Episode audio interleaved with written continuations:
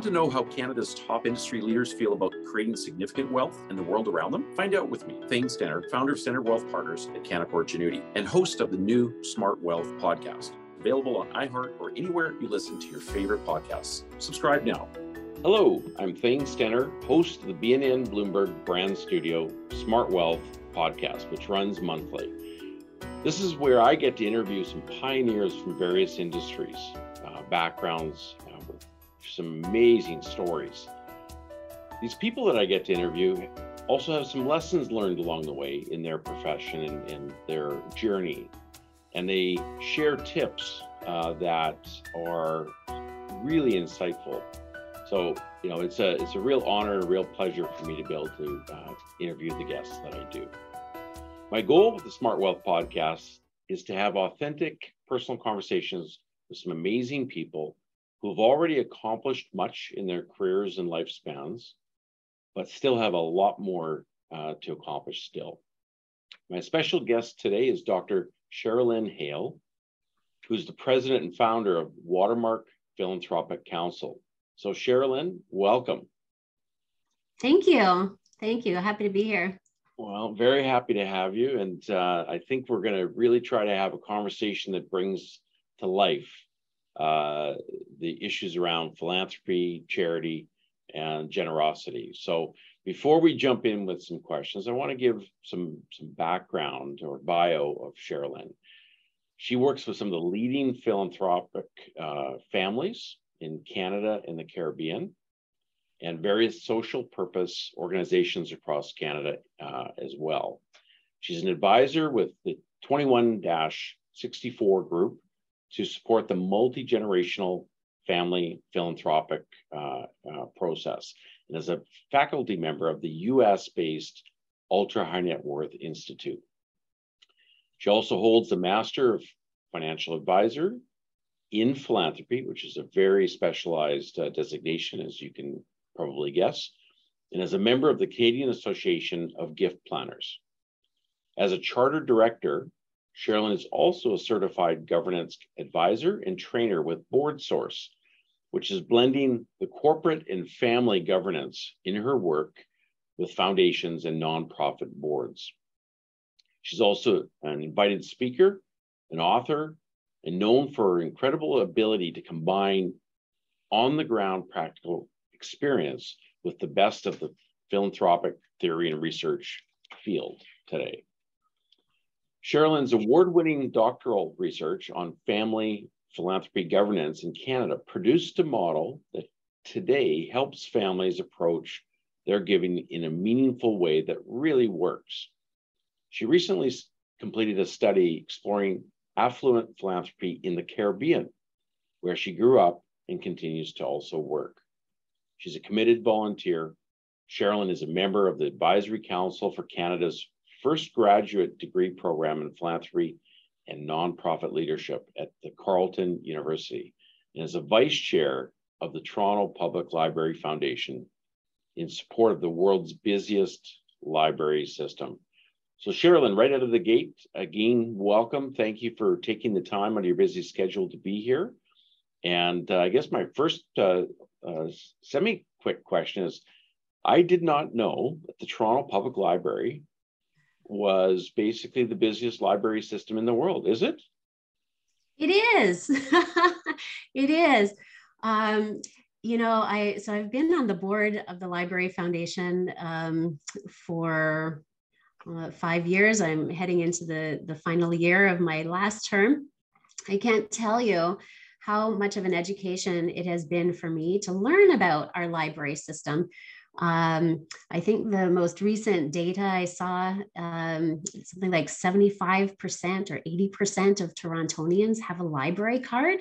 That's astounding. It's, it's fantastic. And to be involved with the library during the pandemic, um, like library systems across Canada and around the world, libraries you know they pivoted they responded to meet the needs in the communities and um, i'm a i'm a big ambassador and fan of of libraries but the toronto library in particular oh fantastic well again thanks for sharing that tidbit so So let's get let's roll up the sleeves and get started here with this conversation because I think uh, there's a lot of really good insights that you can provide to our listenership today. Um, philanthropy can be a very broad term. It can be, you know, something that a lot of people are not uh, super familiar with. But uh, to have the expertise that you have, uh, you know, my job today is to try to pull out some of the nuggets, what you've learned, what you've seen, how people do things well, maybe sometimes how they don't do things quite as well as maybe they should. Uh, so that's really kind of the objective of today's discussion. So, first question is so, why does someone or family member or family hire a philanthropic advisor? Like, what problems do you help people solve? Mm-hmm. Well, so sometimes it's a problem or a range of, of problems or challenges that a family needs uh, some support with. Uh, other times it's just people who are starting, right? And they want to get started off on the right foot um, so that they can prevent problems down, down the line.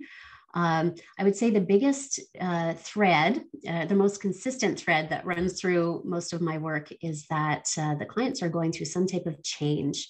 Um, so, in the case of families, for example, it could be, um, you know, they've sold a business, or family members are exiting the operational side of the business, or uh, there's a succession plan um, actively underway, or someone has died, someone is married, uh, grandkids are born, um, uh, those are the types of um, changes where philanthropy tends to rise to the surface in a new way. Um, and that's that, that's true for families who have been giving for a long time. Uh, I work with some families that they're in their fourth and fifth generations uh, in their family foundations. Uh, it's just as true for them as with families who are just getting started, right? Yeah. So. Yeah uh, typically, there are four areas that um, a, philanthropic advisor will, will help. And these are the areas where, again, families either uh, are having issues or they want to get right as they get started. And the first one is around purposes, getting clear. Um, why are we doing this? What do we want to do? Um, what difference do we want to make in the world? What's our mission going to be? What values will guide this work? Um, second area is mapping the relationships. Who's going to be involved? Um, and in what ways and what criteria might we need to build around that? Um, you know, in some family, you know, if it's a small nuclear family, that can be quite evident. For larger, more complex families, sometimes um, there are not as many seats around a board table, for example, of a foundation, as there are members who may want to participate. So, how how do you approach that uh, while still honoring uh, the desire uh, family members may have. But there are also relationships outside the family, right? So your, your charitable partners, content experts in the areas that are of interest to you. Um, and some families often will appreciate the, the value of having a non family member, for example, on their board of directors. So, helping families map out those relationships. The third area uh, is organization. How, how do we organize this to get it off the ground. What structures are we going to use? What governance? Uh, and how are we going to resource it? Uh, and then the fourth area is around implementation. Uh, actually getting getting donations out the door into the community in a credible way, finding those really great opportunities, doing due diligence and research and evaluation. So those those four clusters are are often where uh, families have challenges and where some external help can be really useful um, so that they can give well and they can give in a credible way that really makes a difference. Excellent. Uh, so, what was your path to working in this space? Like, how did you, how did you, why did you get into this field? So, maybe share a little bit of your background story. My first job was as a fundraiser. Um, I actually spent 20 years as a professional fundraiser here in Canada, uh, worked with some fabulous organizations that are, um, you know, making a, a, big impact both here in Canada and outside of Canada. Uh, and then 10 years ago started uh, Watermark. Um, I think for for me, and we all, um, I think we all strive for this in in our life um, we want to live lives of purpose, purpose and, and meaning. And for me, philanthropy has been that platform. It's been a, a space where um, you know i can give the best of what i what i got right my my inclinations my my the things that uh, get me excited uh, philanthropy has been such a um, a great platform uh, for for me to express that express who i am and what i care about and to help others because um, that's what a purposeful life is right is uh, how we're able to to help others um, and then I also I grew up in a home with parents who lived lives of service, and they were they were givers, they were helpers, and um, and my experience is not unlike most people's experience who are involved with with philanthropy. I ask generous people all the time, where does that come from? Uh, what motivates you? What what has inspired you to to give back, uh, to help? And more often than not, uh, it, it's linked back to very early experiences in, in their lives, either parents or grandparents or other special people in their lives that modeled uh, generosity right? Even even in the absence of wealth um, that whatever they had they they gave or they volunteered or they you know they they were they were active. Um, and so i often get questions from from families you know how how young uh, should we get kids involved? You know how young is too young? How old is too old? Um, and my answer typically is the younger the better because you know whether whatever you're doing either proactively or just modeling they're watching right? And mm-hmm. those seeds uh, get planted pretty deeply. So i've experienced that in in my life and i'm grateful for that. Um, but uh, you know i've spent my career in the in the philanthropy space the giving space um, and it's been it's been a great journey so far. And i'm still young. Correct me if i'm wrong but where did you grow up? Where were you born um, so I was born here in Canada, um, but I spent uh, a number of my formative years in Barbados, uh, in the Caribbean. And um, so I often say, uh, you know, I'm a proud Canadian uh, and a citizen, um, but my heart's home is in the Caribbean. And uh, I've continued to, to spend a lot of time there as much as I can, can get down there uh, and do work in the region, also with generous people and with uh, charities doing important work. Excellent. Thank you.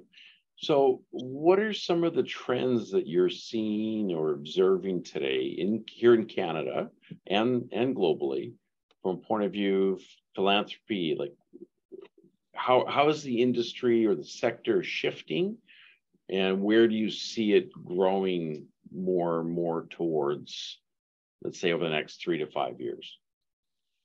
Mm-hmm. Um, so I would say uh, here, particularly here in Canada, but in other parts of the world who may even be a bit more ahead um, than in Canada, I think the rise of family philanthropy um, is uh, is an important trend, certainly for generous families, but also the the network and the ecosystem of advisors to uh, families of of wealth. I think there's an increasing awareness um, among families that uh, they need to be responsible stewards of, of their wealth. Um, and they see philanthropy as, as, a, as an avenue uh, for lots of good things in the community, but also for their family, right? Um, and so I think uh, I think that is a, a critical uh, trend. And in my work with charities and nonprofits, um, I think the more that they can grow their capacity to work with families uh, work across generations with, with their donors, um, I think that will position them well because that's a, a relevant trend. Um, secondly, uh, and this is is global, uh, and I and I think you'll you'll it'll resonate with you when I say it, but a, a greater focus on issues of justice, right? So social justice, economic justice, racial justice, climate justice um, I think there's so much happening in that space. And uh, when it comes to philanthropy and how philanthropists are showing up uh, and where they're directing their charitable donations, how they are partnering uh, with their uh, charitable uh, partners, um, there's a, a, lot of discussion uh, around that, and, and there's a need um, for, for greater justice, and certainly for philanthropists who um, want um, want to make systemic change, right? So you can you can address uh, symptoms of issues, or you can get to the root of, of issues. Um, so I think the lens of justice is one that uh, is very much on the radar uh, of both major philanthropies uh, globally, but also individual uh, philanthropists. Um, and then the, the, third trend, and some of this is being driven by, by generational change, is I think a, just a broader lens of what it means to do good, right? Um, so not just traditional philanthropy or donations that are eligible for a, a charitable tax receipt, right? Yep. Um, so, so younger generations, for example, and we know this, I, I, observe it in the families that I work with, but we also have good research and data uh, on this. Younger people have a broader view of even what their community is, right? They define community differently. Um, they are they are engaged in philanthropy and traditional grant making, but they're also super interested in uh, social finance, uh, responsible investing, ethical consumerism, um, uh, various forms of activism. Um, uh, it's not popular to talk about crypto these days. It hasn't been doing well, uh, but the rise of, of crypto giving um, internationally has been driven by young people. So, so I think this this broader lens that we need all the tools uh, that are available to us to do good, um, and philanthropy is an important part of that, but it's not the only game in town. So I think those three three themes are are prominent among others. Excellent. So some donors, I, I mean, we deal our, our practice. We deal with you know typically families that have net worths of 25 million up to you know a couple billion in size, and we see all different types of uh, giving patterns, giving rationale or motives. Uh, so it's quite fascinating to see. Um, so some some donors love the public recognition of making you know big donations or gifts to hospitals or different causes, while others prefer to give quietly or anonymously or discreetly. So what factors influence these choices in your opinion and what difference does it make? Yeah, that there's so many dimensions to your question. Mm-hmm. Um, you know, some of it is personality, right? Some people are just more private by nature.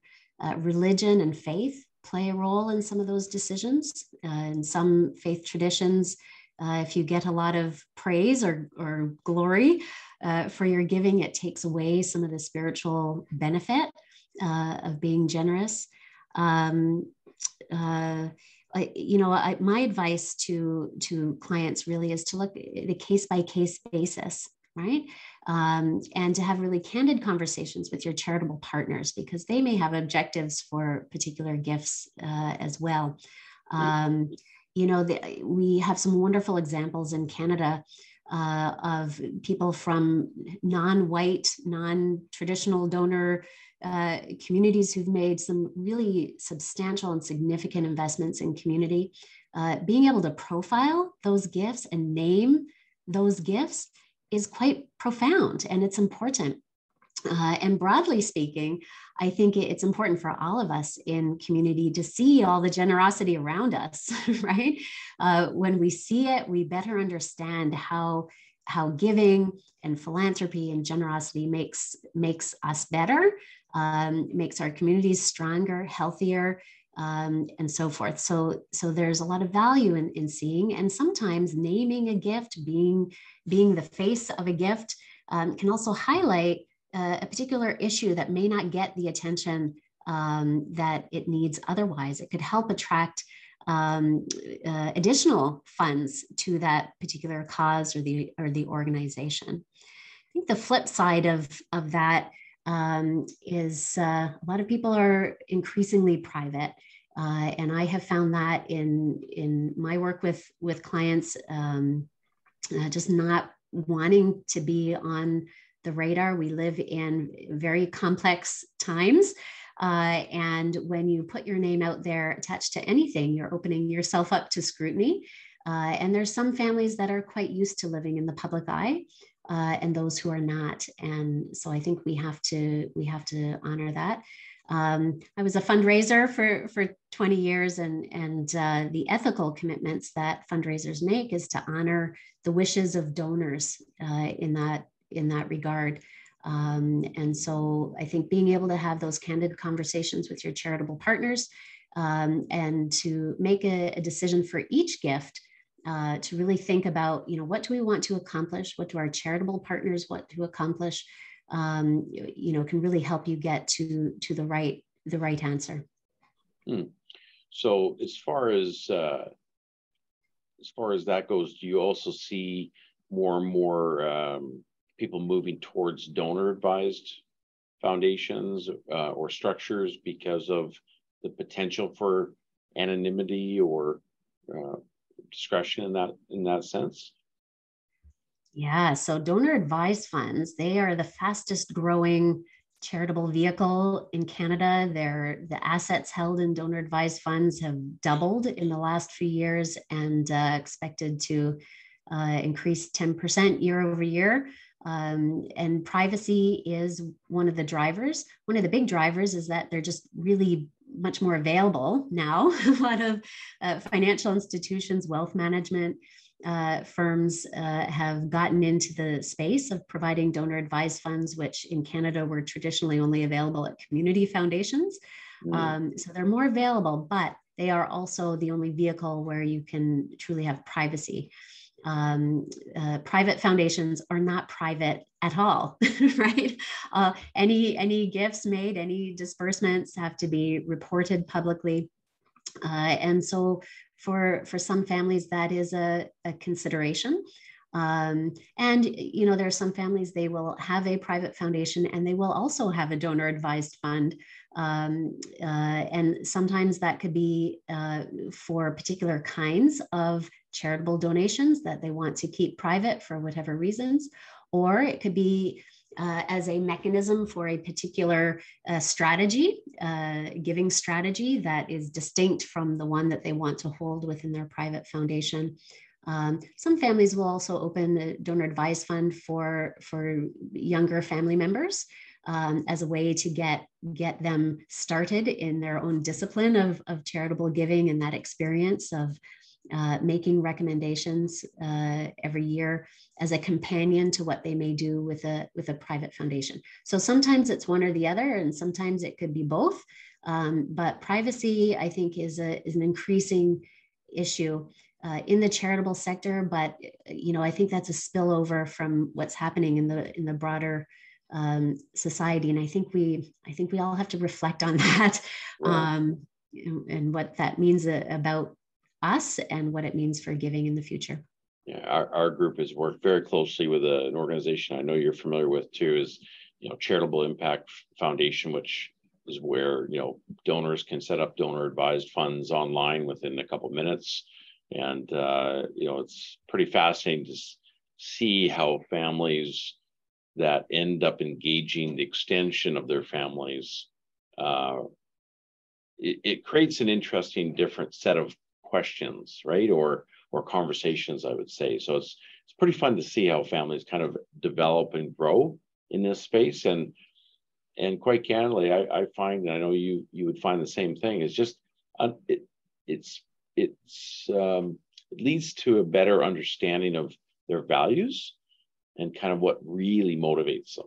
And it's kind of fun to see that in, in different uh, different groups and everybody's different, right? It's not a one size fit all mm-hmm. in ways, right? Okay, let's take a quick break there from our interview with Dr. Sherilyn Hale of the Watermark Philanthropic Counsel. We'll be back here shortly.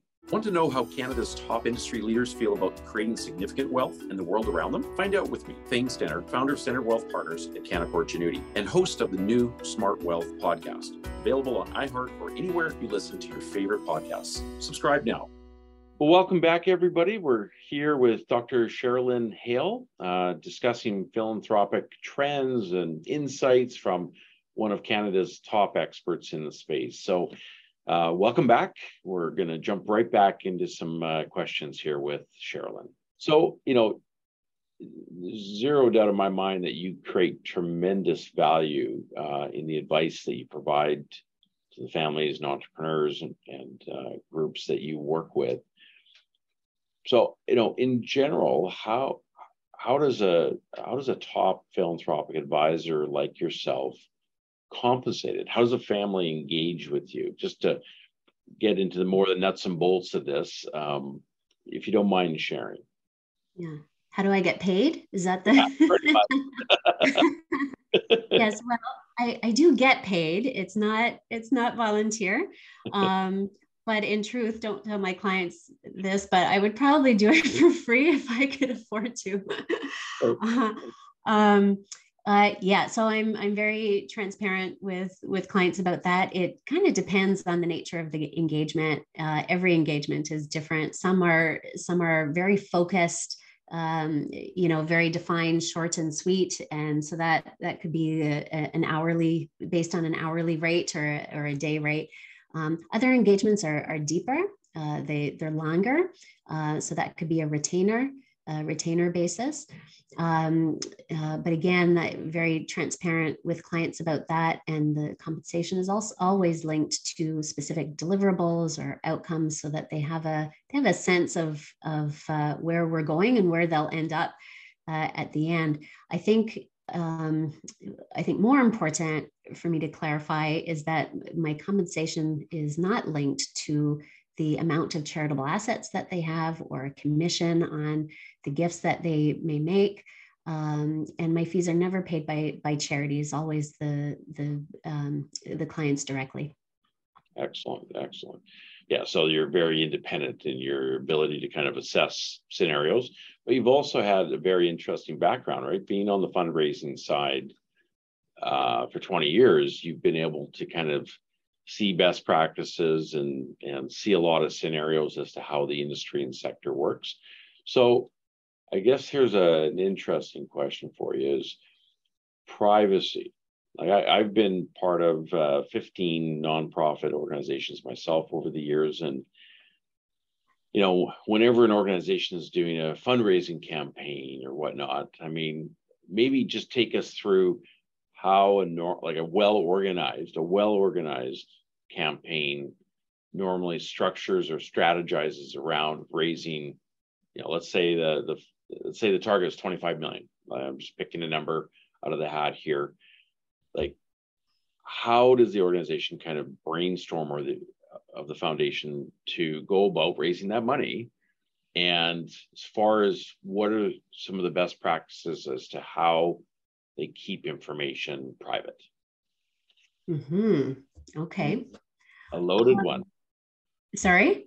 A loaded one. It loaded. Yeah. Well, and two very different. So I'll start with the privacy one first, because that's a little more straightforward. So um, every organization, credible organization, should have a privacy policy about how information is is managed, shared, um, uh, destroyed. Um, there are guidelines uh, around that, uh, including as related to fundraising. And I, I think it's a reasonable question for a donor even to ask um, a, a, fundraiser, a chief philanthropy officer, whoever they're dealing with, what is their uh, approach to maintaining privacy uh, and confidentiality?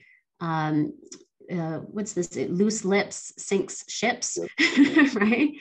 Um, I think discretion in fundraising is a really important uh, quality. As fundraisers, we're only as good as our as our ethics and our reputation, um, uh, and that that leads to trust and confidence in the organizations that that we represent and that we work for.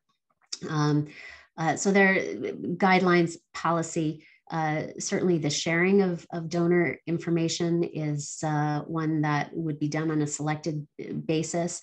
Uh, and if it's, uh, well, both for uh, internal purposes, but also if you're engaging uh, volunteers, for example, in the fundraising process, uh, they should be signing a confidentiality agreement uh, relative that to the information that's shared with them, um, using it only for the purposes um, that it's been shared with. Um, gotcha. But it's an ongoing, it's an ongoing thing, and the bigger the campaign, uh, and the more external volunteers uh, that are engaged, the more people that touch information, the more uh, attention has to be paid uh, to to maintaining that um, because you know you don't want to damage relationships um, and you want to you want people to feel comfortable about engaging uh, with you. So that's on the mm-hmm. privacy side. On the on the campaign planning side there there is good methodology for how to do a, a major campaign a major gift campaign. Um, it's tried and true because it it works it evolves as we go but there are some some fundamentals um, to doing that. And one of them is what we call a planning study or feasibility study. Um, uh, and typically organizations will engage some outside counsel uh, to support uh, the organization uh, with this step, but it's really to test test your new project initiative, um, capital development, whatever it is you're raising funds for. You want to test it among uh, those who are already good supporters of your organization, as well as people who could be prospective supporters, right? So you're kind of putting it out there. You want to get their feedback. Um, there could be ways that community feedback can make the project better um, or can help the organization communicate it better uh, in a more persuasive way. Um, and so getting that feedback is, is critically important. Uh, but typically, what often happens or should happen in those conversations is also to get a sense of um, if this person was to potentially support this project, what range of gift might they consider? Okay, so it's not we're asking you for a gift today. Um, it's just kind of feeling out, assessing appetite, um, and the responses to those questions. And I suspect your listeners, many of them have participated in those types of interviews, so they'll know what I'm talking about. Um, but those that feedback from the, the community of supporters and potential supporters is absolutely essential uh, as organizations assess what is what is feasible for us to raise for a particular project. So usually what comes back is uh, you know some gap between what what we can likely raise among who we know and our initial base of prospective supporters versus what we need to raise um, and then we have to go kind of to the next level who are the other people uh, in the community that we might want to to speak with get them engaged in the organization so that they too might uh, be open to this opportunity. Um, volunteers are critically important in fundraising campaigns, uh, whether it's for 5 million, uh, $5 million or $500 million. Uh, volunteers are really the drivers. Um, and it's that volunteer network. Sometimes they're called a campaign cabinet or a fundraising committee or whatever the name is. Uh, but those are the people who carry the responsibility uh, to bring the community in um, to support. And, and in that process, of course, there is some sharing of information so that they can make a, a credible, a credible approach uh, to someone who's been identified to start building that relationship. Uh, I have both led campaigns, I've consulted on campaigns. Uh, the use of that information um, should always be done in a very respectful uh, manner. Uh, it's not shared all over the place and gossipy, this and that. Um, and that really comes down to culture uh, in an organization uh, and values of the organization and how much they value philanthropy, how much they value donors. Um, and those are things that, that I think philanthropists should be um, keeping an eye on um, so that they can make good giving decisions. Excellent. Um, so, you know, Canadians today, I think, you know, ha- having spent eight years of my life in the US, um, university, and then for work, coming back to Canada recently, uh, I find, you know, Canadians naturally think a little bit more international or global. You know, in the wealth management industry, Canada's three and a half, four percent of the global markets. So we're kind of small, so we naturally think bigger and more global, I should say. Uh, having lived in the US, American culture, from what I've seen when it comes to investing, is much more US focused, uh, which you suspect, right? Uh, roughly 50% of the markets are US equities or fixed income. So, as this applies to philanthropy, um, you know, I would say that there's a lot of Canadians that have that often have global links and connections. So are they actually giving internationally today in your eyes? Are you seeing more of a push there, or are you seeing uh, them to stay more localized in Canada in their approach? Yeah. So part of the answer is it varies for everyone, right? There are a lot of philanthropists. They're they're very focused on their their own community. We call that place-based philanthropy. Um, uh, others have a have a national uh, focus or, or, mandate in in their giving, and others incorporate international. I think when it comes to philanthropy in Canada, it's kind of a reflection of who we are as a country, right? We have lots of people here with heritage uh, and connections and business and academic ties and uh, family and marriages, right, from from other parts of the world.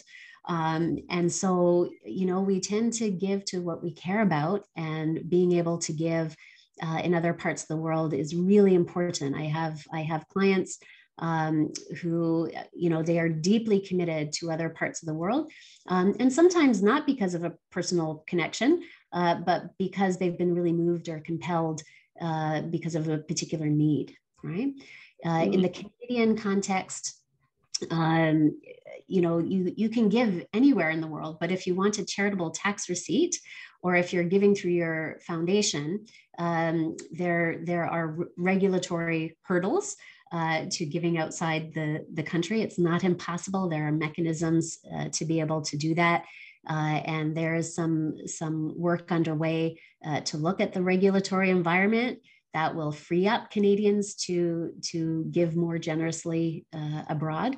Um, I, I find it very interesting um, in my work in the Caribbean, for example, where you know there's Canadians that give in the Caribbean. There's also people from the Caribbean uh, who give to Canada and the U.S. and the UK um, and to other parts of the world because they're global citizens, right? Um, and I think the the more we can break down some of those barriers, um, so that uh, you know generosity can can flow to where there's need um, I think that's that's really important. There's a lot of similarities uh, among uh, philanthropists globally. Uh, they all care about impact. Uh, they all want to make a difference. Um, and so I think being able to uh, engage people and support them to give where they want to give is really important. Excellent. So how, how would how would you suggest um, you know a family or an entrepreneur is going through a life change or a liquidity event or you know uh, maybe a thinking change? Maybe they're feeling like they're evolving to what they want to do with their wealth. How do, how would you t- say is the best way to select a philanthropic advisor you know from a professionalism point of view content expertise methodology um, background. So, how would you answer that question, Cheryl? Yeah. Um, I think it's a really important question because um, anyone can say they're a philanthropy advisor, right? And so if you don't know, or you don't know what you don't know, right, you, you may not get what you think you're getting. Um, so when I think of, of getting good philanthropic advice, I start by recognizing there are two components to that. Uh, the first side uh, of that I call the technical, the technical side, right? So that's your tax, estate, estate planning, insurance, use of insurance uh, vehicles, the legal framework, regulatory considerations. Uh, those those are really important and you need to get good advice in those areas they are also areas where uh, professionals have designations, professional designations. They're regulated professions, um, and and so you you need to to seek those out, right? The second component uh, is what I call the content side of philanthropy. So these are the the four areas that I referenced earlier. So getting clear about purposes, mapping out the relationships. How's that going to work? Who are going to engage? The organizational uh, components and then the implementation. So the content side needs to speak to the technical side. Um, but any any technical counsel that I might offer on the content side, uh, I am ethically required to say. Uh, however, I am not a professional in that area, and I, I uh, encourage you to seek independent uh, professional advice. Right. So, so there are some. So account, so accounting, legal, um, tax related. Yeah. Yeah. Yeah. Now, a good advisor, a philanthropy advisor, uh, should be conversant um, in, in those areas and should work, be able to work well uh, with those other advisors. But that clear scope of work is really, really important. Um, and there may be advise, philanthropy advisors who do have professional designations in one or more of those other areas. Um, but uh, so understanding what you need uh, and what you're being offered is incredibly, uh, incredibly important. Um, from there, so you need a, a philanthropy advisor.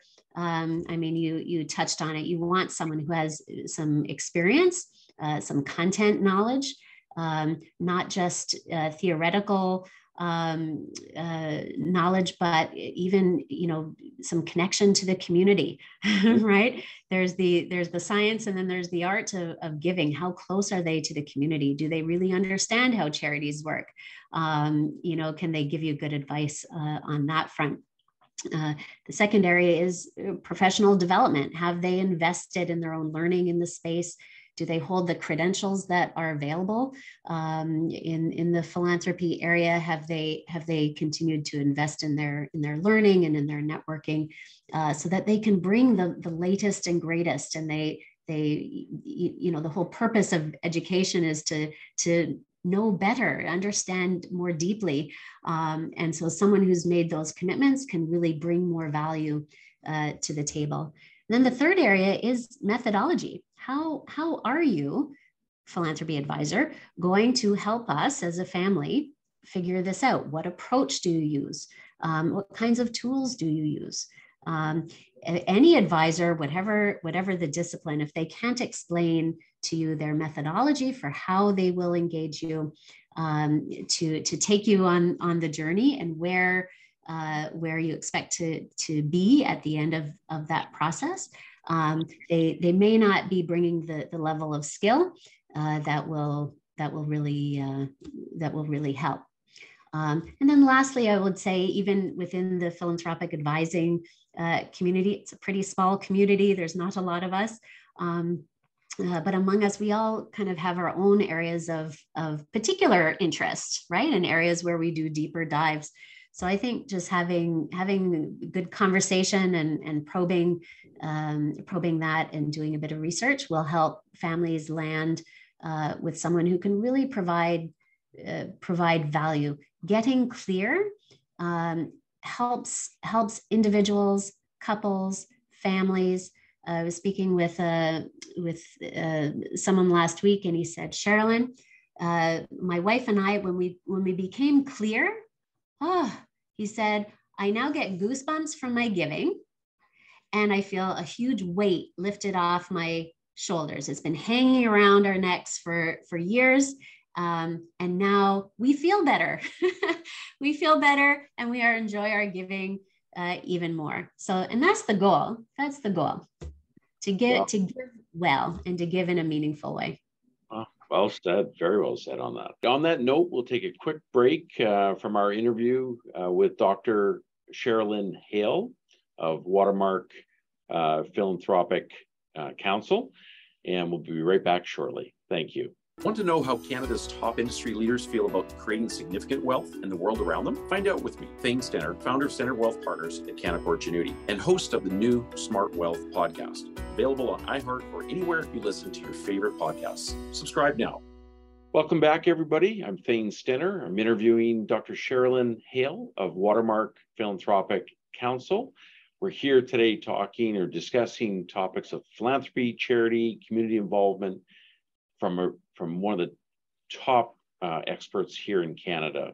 Uh, so, Sherilyn, let's get back into some more questions. So, philanthropy and social impact is uh, one of the 10 domains of the family wealth. Uh, aspect. So, you know, when it comes to the Ultra High Net Worth Institute that you're part of, uh, you're a faculty member there, you know, maybe speak to the point around need for integration. Yeah, so the Ultra High Net Worth Institute is a relatively new um, entity. It's an, intended to be a, um, a, think tank, a resource uh, for all those who work in the family wealth space. And they've mapped a, a domain, um, a, a, model of 10 domains um, of all the different disciplines that come into play. Uh, for families of, of wealth, and typically where there are advisory functions.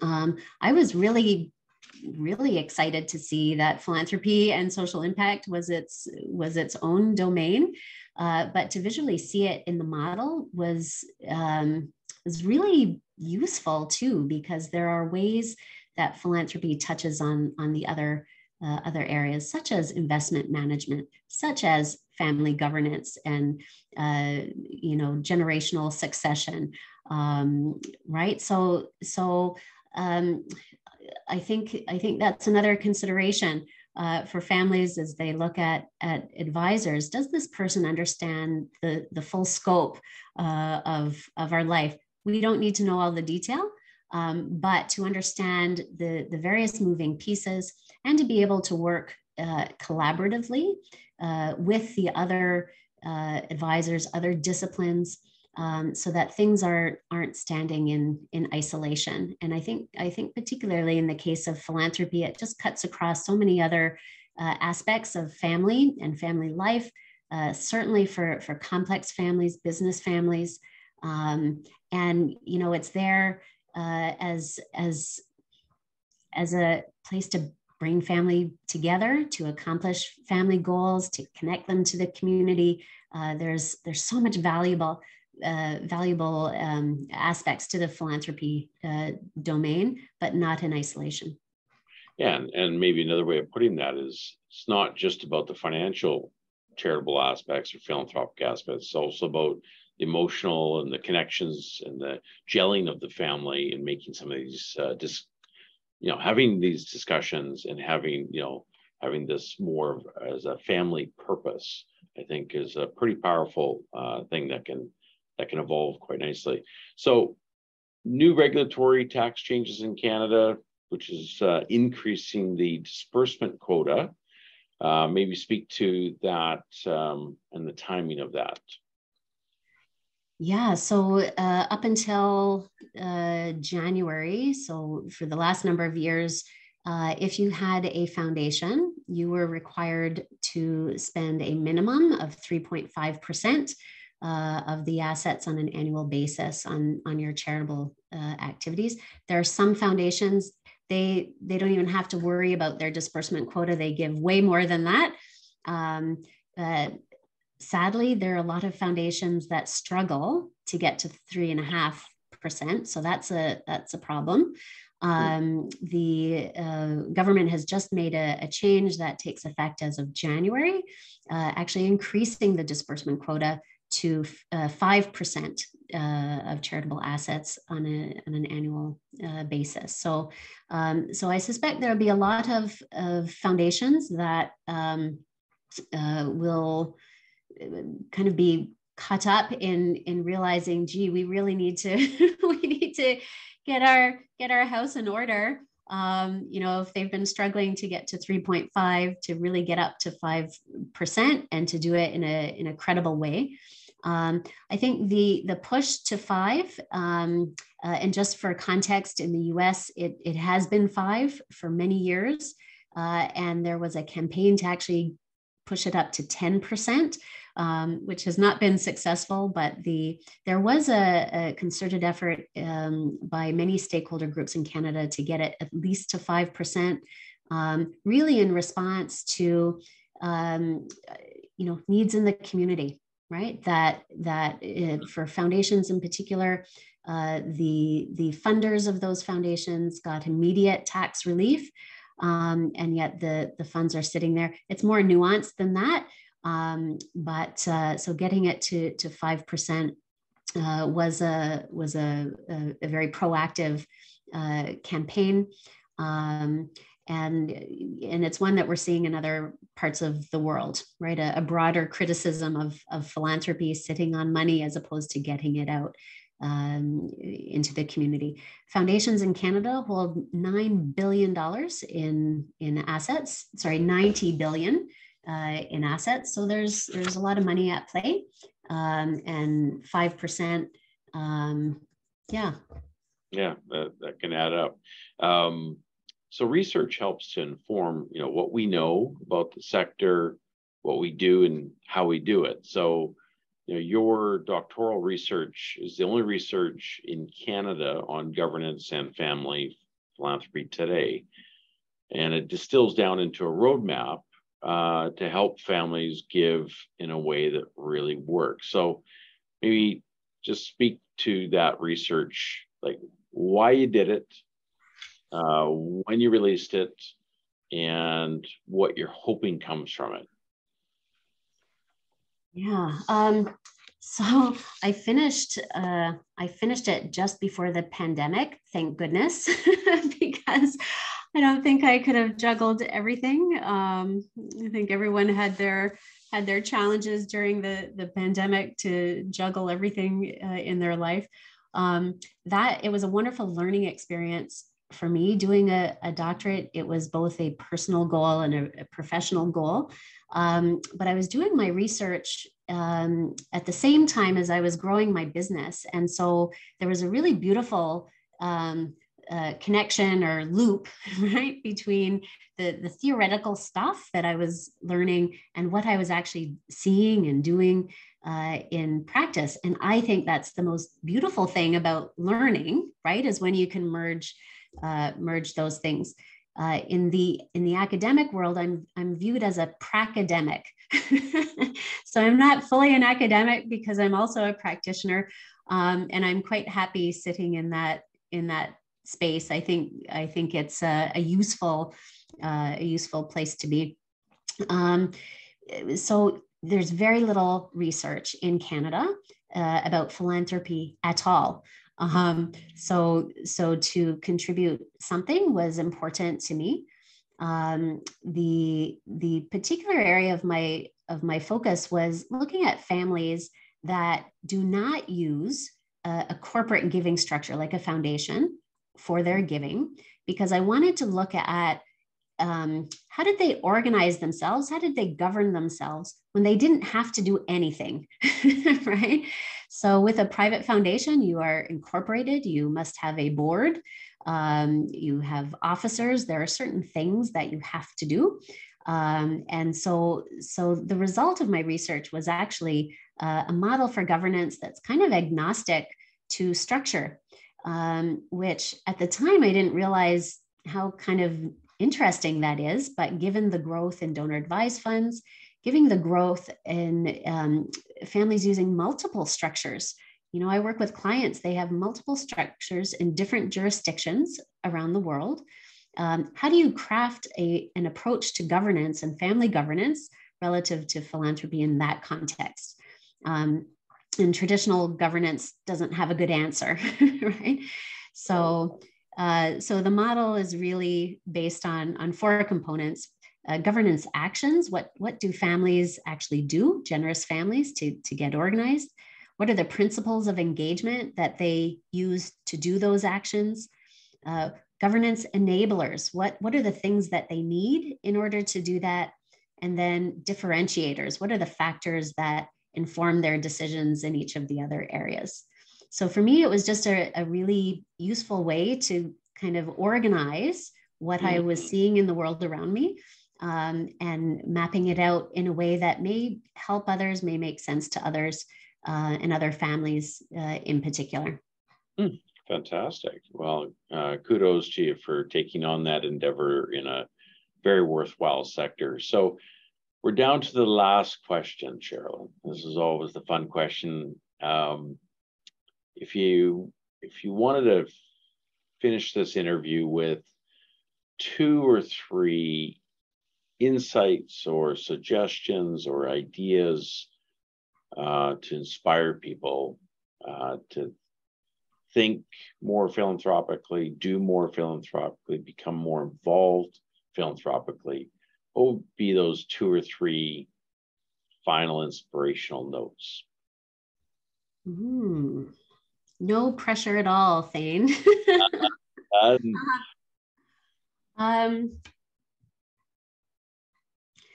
uh, there, there's a, a lovely poem, um, poem statement from Mr. Rogers um, that he wrote, and um, and I can't recite the whole thing, but there's the end of it.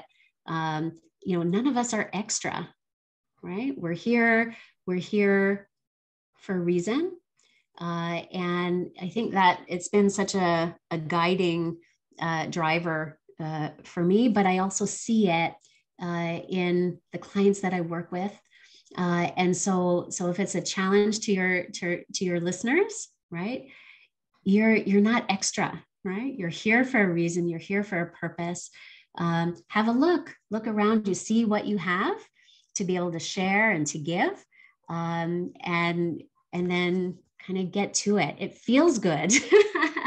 it feels good. Um, so that's one i think another another one that sometimes comes up in my conversations with uh, with families in particular um, is um, there's no one way. There's not one right way that families have to um, structure their giving approach their giving.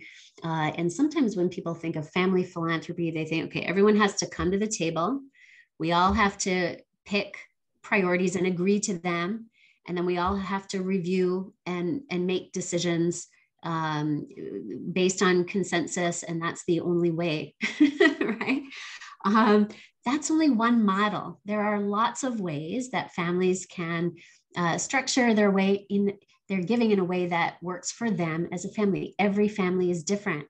Uh, one of the findings from from my research was the uh, the role of social capital within families. Uh, right? The degree that they they share uh, values, behaviors, uh, and insights, way of under ways of looking at the world and understanding the world, right? And some families have greater social capital. Uh, and they may be used to coming together having family meetings. Maybe they're you know they have a vibrant structure related to business. They're kind of used to that. Uh, and then there are other families who may have less social capital right? And they're not they're not used to working in that way. I've worked with families they've never had a family meeting right? They've never done anything together or collectively right? Um, hmm. so even coming together to have a meeting they weren't accustomed to being in a meeting right? Um, so there's a whole a whole continuum. What's most important uh, is if you if you want to give come up with a plan or a strategy that suits that reflects uh, who you are as an individual or as a family uh, and what you want to accomplish. There's so much need out there. There's so much opportunity. There's some great uh, resources uh, and, and good advice um, so that you can really kind of get going um, and, and make a difference. And uh, any philanthropist that I have uh, worked with, talked to, and I've spoken with thousands literally over the years, right? Uh, their philanthropy, their commitment to the community, their volunteerism. It's just, it enriches their lives in ways that they had never anticipated, often more than their professional pursuits.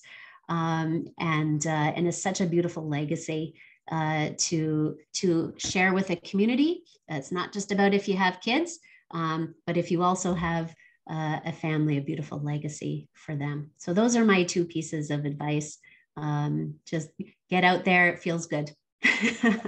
well, thanks, Sherilyn, so much for sharing your your insights and your time today. And I'm sure the listeners will really appreciate um, just your thinking on this very important topic here in Canada and and globally. So thank you sincerely for your time today. Thank you. And My pleasure. So everybody, that was Dr. Sherilyn Hale of the Watermark uh, Philanthropic Counsel uh, group based in Toronto. Uh, so we're again we're very blessed uh, to have been able to have interviewed her today.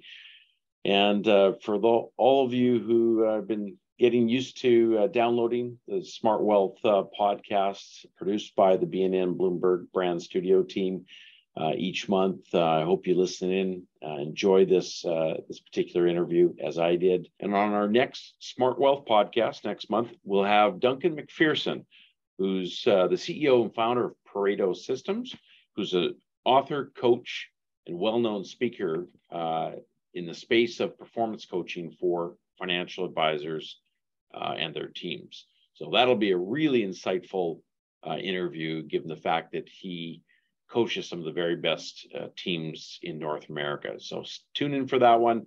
You won't be disappointed. Bye bye for now. The comments expressed in this podcast are the results of work done by Stenner Wealth Partners. They may differ from the opinion of Canaccord Genuity Corp and should not be considered as representative of Canaccord's beliefs, opinions, or recommendations. All views expressed in this podcast are provided for informational purposes only and do not constitute an offer or solicitation to buy or sell any securities. The statements expressed herein are not intended to provide tax, legal, or financial advice, and under no circumstances should be construed as a solicitation to act as a securities broker or dealer in any jurisdiction. All views are intended for general circulation only and do not have any regard to the specific investment objectives, financial situation, or general needs of any particular person, organization, or institution.